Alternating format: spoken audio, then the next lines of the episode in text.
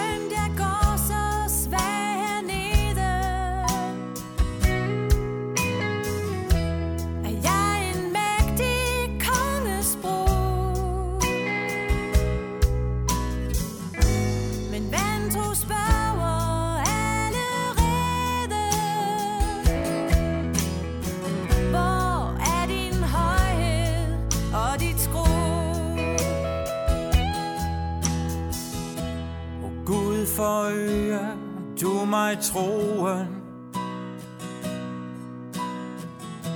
At jeg må se min herlighed.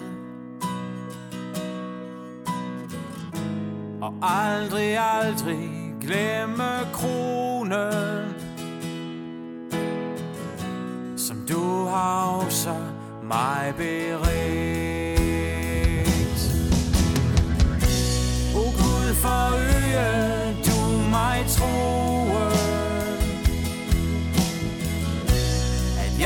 Jeg må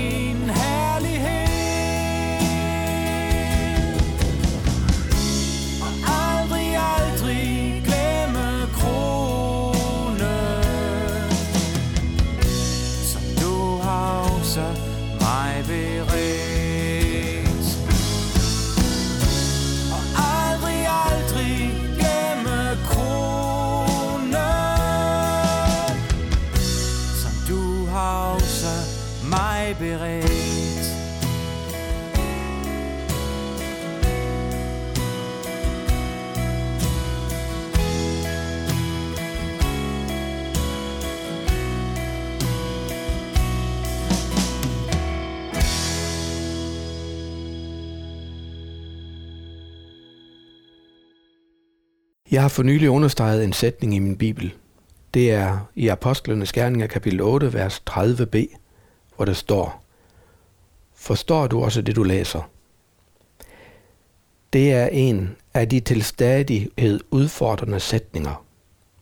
Jeg var ikke så skrab i skolens dansk undervisning, men grunden til mange af de ting, jeg siden har arbejdet med, blev lært dengang. Også det, at en tekst først er forstået, når man forstår betydningen af den. Teksten sættes ind i en sammenhæng, hvor den giver mening. Måske kan du huske, hvad apostlenes gerninger handler om.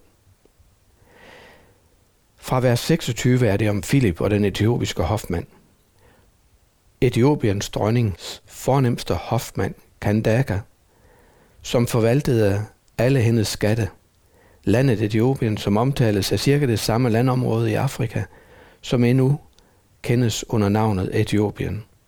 Et land, som har frugtbar jord, og hvor der i jorden findes mange skatte, ædle metaller osv., osv., som i denne periode blev omsat sådan, at dronningens skatte var imponerende. Det var ikke en hofmand, der skulle hjem i en lerhytte, men til et slot. Det var en veludrustet og veluddannet mand, som havde tjenere og slaver med på en sådan rejse. Disciplen Philip i Jerusalem havde ladet sig forvandle af Gud og hørte Guds kalden på ham. Bryd op og gå mod Gaza. Den vej er øde. Han havde ører for at høre, hvad Gud sagde. Derude på den øde vej sagde ånden til Filip, gå hen til en af de bedst uddannede og mest udrustede mennesker i verden og spørg, forstår du det, du læser? Kulturbarriere, sprogbarriere, sociale barriere blev ved Guds ånd overvundet i et nu. Tillid de to mænd imellem opstod spontan. Må jeg forklare dig? Sæt dig hos mig. Hvad læser du? Nej, men jeg har jo ingen til at forklare mig sammenhængen i dette. Måske har Philip så sagt følgende. De begivenheder, du i år har oplevet i Jerusalem, er, som du sikkert ved, meget anderledes end det tidligere har været, fordi det Esajas her skriver om, som et får, der føres til slagtning, det er det, vi har oplevet med Jesus fra Nazareth. Så har han fortalt om den påske i Jerusalem, han lige netop havde oplevet.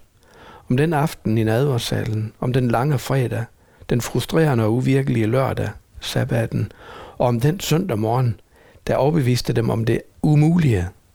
Døde kan ikke opstå. Om de helt anderledes dage sammen med Jesus efter dette, som kulminerede med himmelfarten og dens befaling. Lad os bede. Vi beder dig, Gud Helligånd, kast lys på ordet for os. Amen.